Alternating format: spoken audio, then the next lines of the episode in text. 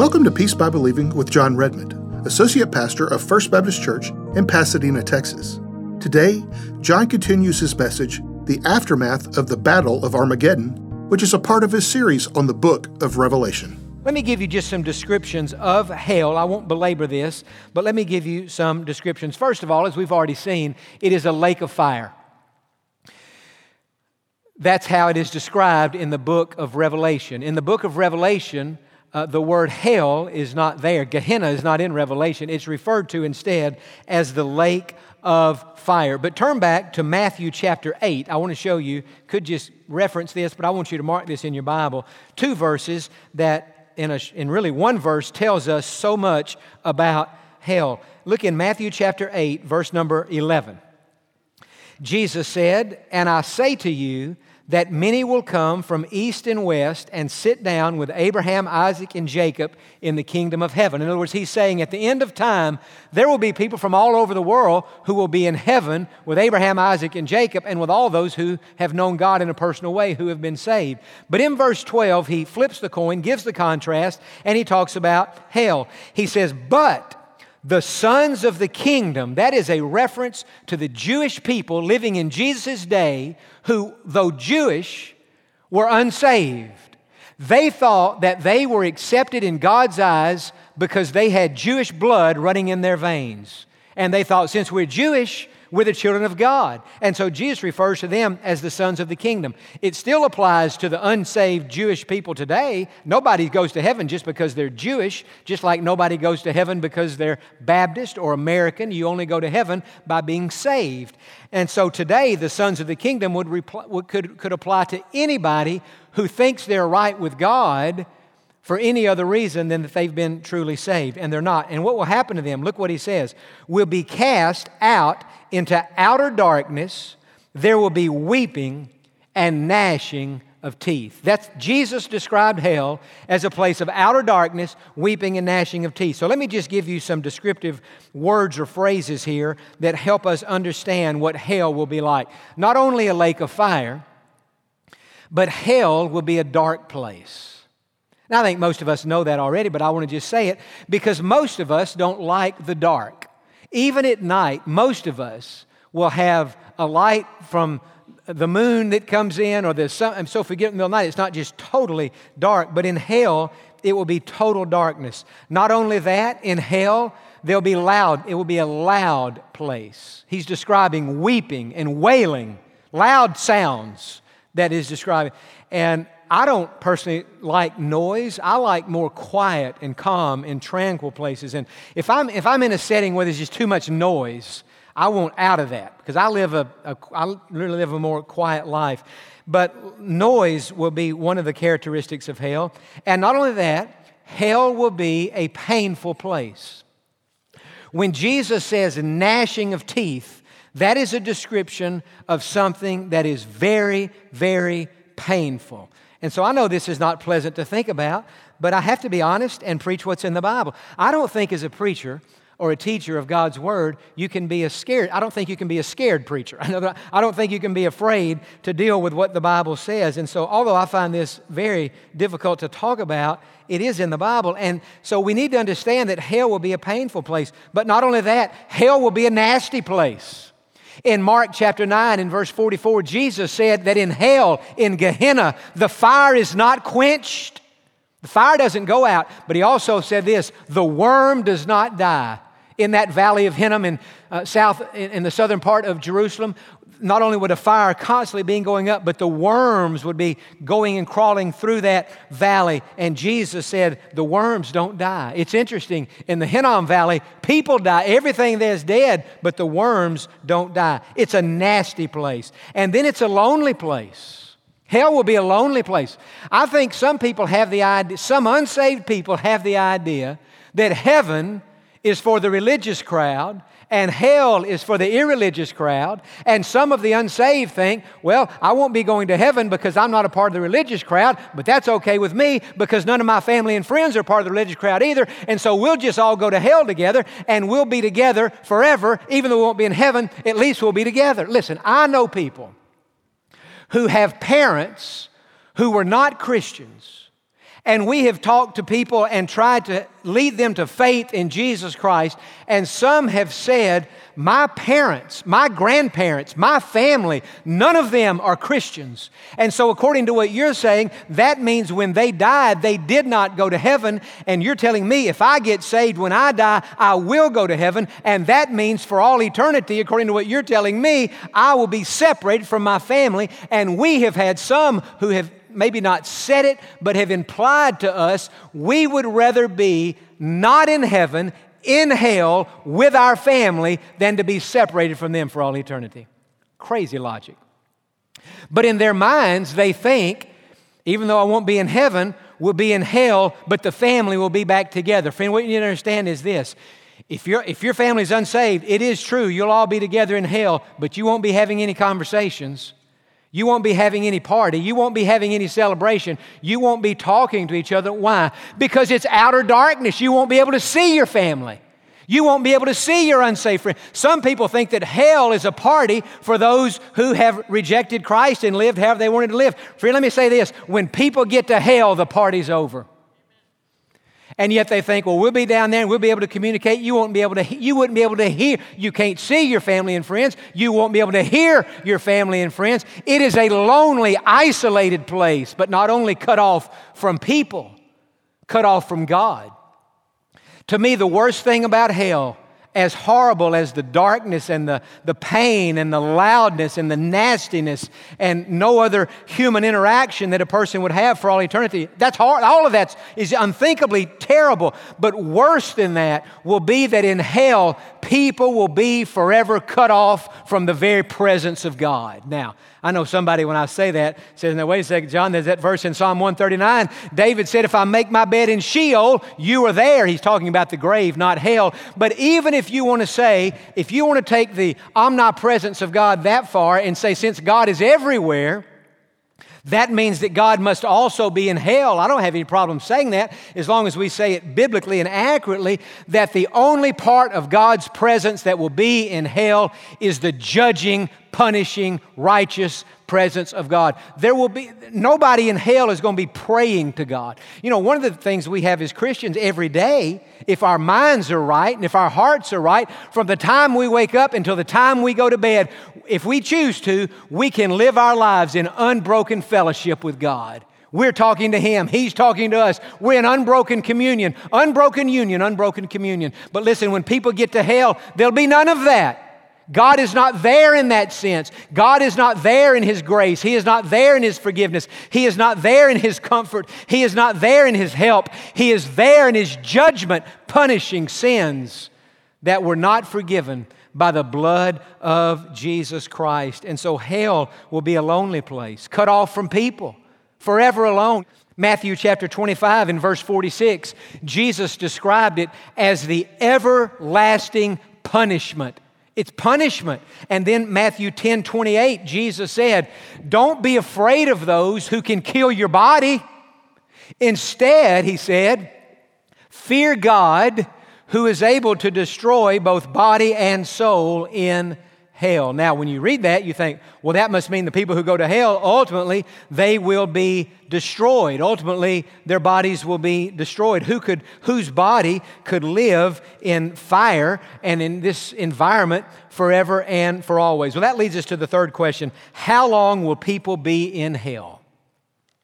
If I were here today listening to this sermon, and if I were unsaved, sitting where you're sitting, never been to this church before, and I'm thinking, uh, I, first of all, I'd probably be thinking, boy, I picked a bad day to come to church. Man's up there talking about hell. I wish I'd have come when he was talking about heaven or something a little bit happier than this. Well, come back next week and it'll be a more happy topic. But listen, today's topic may not be the most encouraging topic, but I'll tell you this if you're here today unsaved and you get saved, one day in heaven you'll say, Jon, thank you for preaching that sermon on hell because God used that to get my attention. God used that to make me think. What does a man do? What does a woman do if he goes to his cardiologist and that doctor says, if you don't make some lifestyle changes, if you don't have this surgery, you will die? Does that man say, I don't like that doctor, he scared me? Or does that man say, that doctor was honest with me and that doctor saved my life? When Jesus spoke so much about hell in the Bible, he wasn't doing that just to make people miserable. He was doing that to get people's attention and to be honest with people and to give people a wake up call and to help them know that hell is indeed a real place. But if I were sitting out here today unsaved, listening to this sermon, and now we finally, we've talked about what hell is, what hell will be like. The third question is, how long will people be in hell? If I didn't know anything about the Bible, I would be thinking, I hope the answer to that question is not very long. Because who would want to live in a place like that for any length of time? But, friend, the short but sad answer is when people die lost without Jesus, they will end up in hell. And here's the word forever. Forever. It's eternal and there's no way out. Now, let's go back in Revelation chapter 19 again, and I want you to see the end of verse number 20. This is very interesting, and I don't think I'd ever paid any attention to this until the study. But at the end of verse 20, these two, the Antichrist and the false prophet, were cast alive into the lake of fire, burning with brimstone. So there they are in hell. Now go to chapter 20 and verse 10. This is a thousand years later. When the Antichrist and the false prophet are in hell, Satan himself, and we'll get into this next Sunday, will be cast into a bottomless pit for a thousand years. After that, he'll be brought out of that pit, and then he will be sentenced to hell. Satan himself will become the third person who goes to hell. Chapter 20, verse 10 The devil who deceived them was cast into the lake of fire and brimstone, where the beast and the false prophet are, not were, are. They're still there. And they will be, future tense, tormented day and night forever and ever. And so the question is, how long will people be in hell? And the answer to that question is forever. And the follow up to that is, how could this even be possible? How could a human body live forever in a place with this kind of smoke? How could this even happen? Our bodies would be destroyed in a very short amount of time.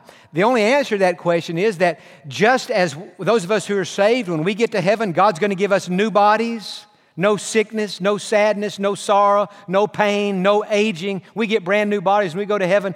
The people who go to hell must evidently, they will receive new bodies too.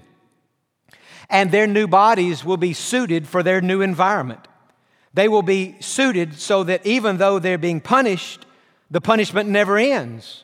It's eternal punishment and it'll happen forever. And so they have to have a new body in hell, just like we get a new body in heaven. And that says to me that there's no such thing as annihilationism. There's some people who believe that if you die, even if you're unsaved, you die without Christ, that it, well, some don't even believe in hell, and they just believe when you die, it's over. Others say, no, I believe in heaven and I believe in hell. And I believe if a person goes to hell, that there will come a point out there where their bodies will be annihilated. But the scripture doesn't say that they'll be annihilated. In fact, another verse, Matthew 25, 46, Jesus talked about the eternal punishment, the everlasting punishment that will be taking place in hell. So there's no such thing as annihilation. I'll tell you something else. There's no such thing as purgatory. It's a myth. It's not true. The word purgatory, it's nowhere in the Bible. The word purgatory comes from the word purge. The idea behind purgatory is that if somebody has died not right with God, not saved, they're going to go to this place called purgatory where their sins will be purged. And after their sins have been purged, then they'll come out of purgatory. And then, since their sins have been forgiven, then they can go to heaven. Two problems with any belief about purgatory. Number one, it's not in the Bible.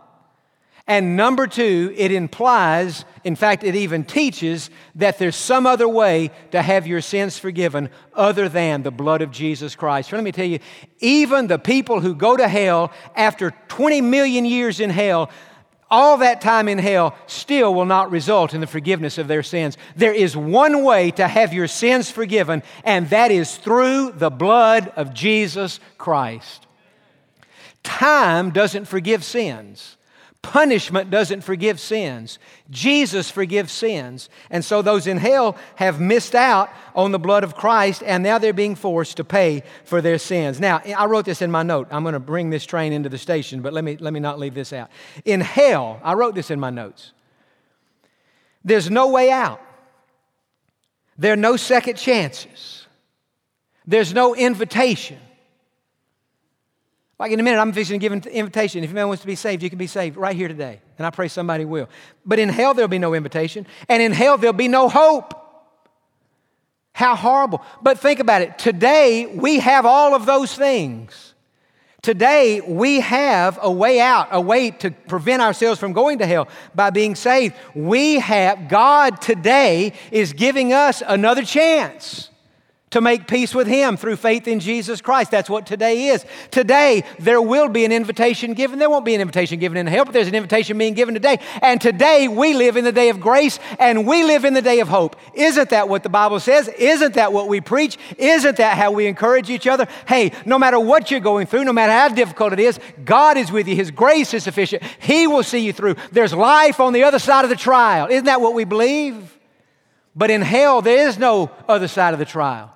There is no life on the other side. The Bible says in Proverbs, hope deferred makes the heart sick. How much more true will that be of people in hell? Hope eternally deferred makes the heart eternally sick. And yet today, we live in a day where we do have another chance. We do have an invitation, and we live in the day of grace. We live in the day of hope. Two more verses. In Hebrews chapter 3, verses 7 and 8, the Bible says, If you hear God's voice, do not harden your heart. Today, as you're thinking and listening attentively to this sermon on hell, if in the preaching and teaching of God's Word, this is not my idea, this is not something I said, I think I'll do a sermon on hell. We're studying through the book of Revelation. We came to it, I'm dealing with it. And if while I'm preaching to you the truth of God's Word, something is happening in your heart and you're saying, I don't want to go to hell, I want my sins to be forgiven, I thought I could go to purgatory and pay it off, I thought I might be annihilated, but you're saying that's not right. The Bible is saying that's not right. If God is speaking, speaking, if God is convicting, His word says to you, do not harden your heart. Because every time you harden your heart, it becomes a little easier to say no to God the next time you hear the gospel preached. And if you harden your heart then, it becomes a little easier to say no to God the next time you hear the gospel preached. And if you continue to harden your heart, you'll be like Pharaoh. Your heart will be so hard, you can come to a service like this, hear a sermon like this, and it goes right over your head. Doesn't touch your heart, doesn't convict you, doesn't do anything to you. You will have become what? A professional gospel rejecter. So the scripture says, don't harden your heart. Don't ever harden your heart with God. Even those who are, of us who are saved, when God convicts us, we have to be tender. We have to have a receptive, submissive, yielded heart to God to do whatever He would lead us to do. So don't harden your heart. Another verse, 2 Corinthians chapter 6, verse 2. Some hear this message this morning and you say, Well, you're on to something. I need to deal with that. I don't want to go to hell forever. I'm going to go home. I'm going to think about this and I'm going to come back next Sunday and I'm going to, if I still feel like I feel today, I'm going to make my decision for Christ next Sunday. No, that's the devil. 2 Corinthians chapter 6, verse 2. Now is the time. Today is the day. God's word is tomorrow. Or, or the devil's word is tomorrow. God's word is today. The devil says, Wait. God says, Now. And so now you have it. Today is the day of salvation, not tomorrow. God never tells anybody, get saved tomorrow. The devil, God, devil says that. God says today is the day of salvation. Now, you still listening? Say amen. Yesterday, as I was thinking about what I was going to be doing today, I thought, God, tomorrow I'm going to stand up there twice for 30 minutes each time and talk to a congregation about hell. And that's not pleasant for them to listen to, and it's not real pleasant for me to talk about. But it's in the Bible, and I got to be honest and true to the Bible, and I got to be honest with the people. What kind of preacher would we be around here if we didn't put it out there? But as I was thinking about hell yesterday, two words came to my mind, and I want to close with this today. Word number one is the word gratitude. You say, gratitude? How could anybody have gratitude and they think about hell? Here's how I'm grateful I'm not going to hell. Because I know beyond the shadow of any doubt that Jesus Christ has forgiven my, I, my sins, though many, have been confessed, repented of, and forgiven by the blood of Jesus Christ. So, one thing I don't live with is a fear of going to hell because I know that my sins are forgiven. So, that's my first word. Second word is the word urgency. You know, it'd be easy to hear this sermon today if you're saved. Say, man, I'm so thankful I'm not going to hell. Hallelujah, praise God. Well, that ought to be the first thing you do. But the second thing you ought to do is to think about the people who live in your house and the people you work with and the people you go to school with and the people you live on the same street with.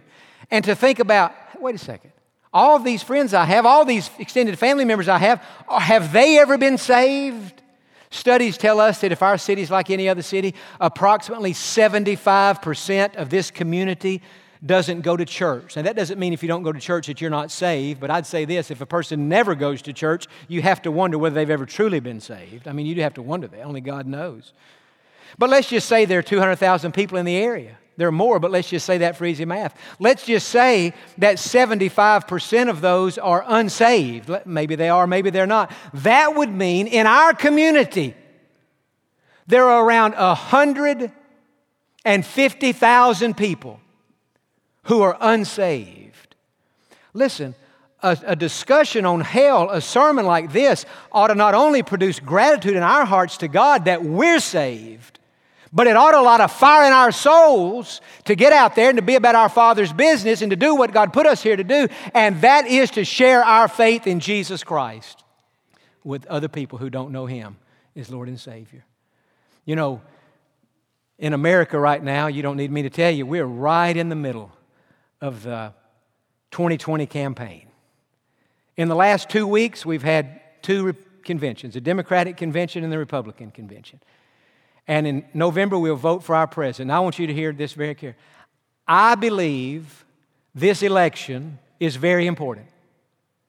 I believe that God wants us to pray for our nation and to do everything within our power, including voting for candidates who uphold the teachings of God's Word, to do everything we can to make America as God honoring of a nation as it can be. So I would never say that what happens in America is unimportant because I don't believe that. I believe what happens in America is very important. But I want to say this what happens in America is nowhere near as important as what happens to those 175,000 people who don't know Jesus.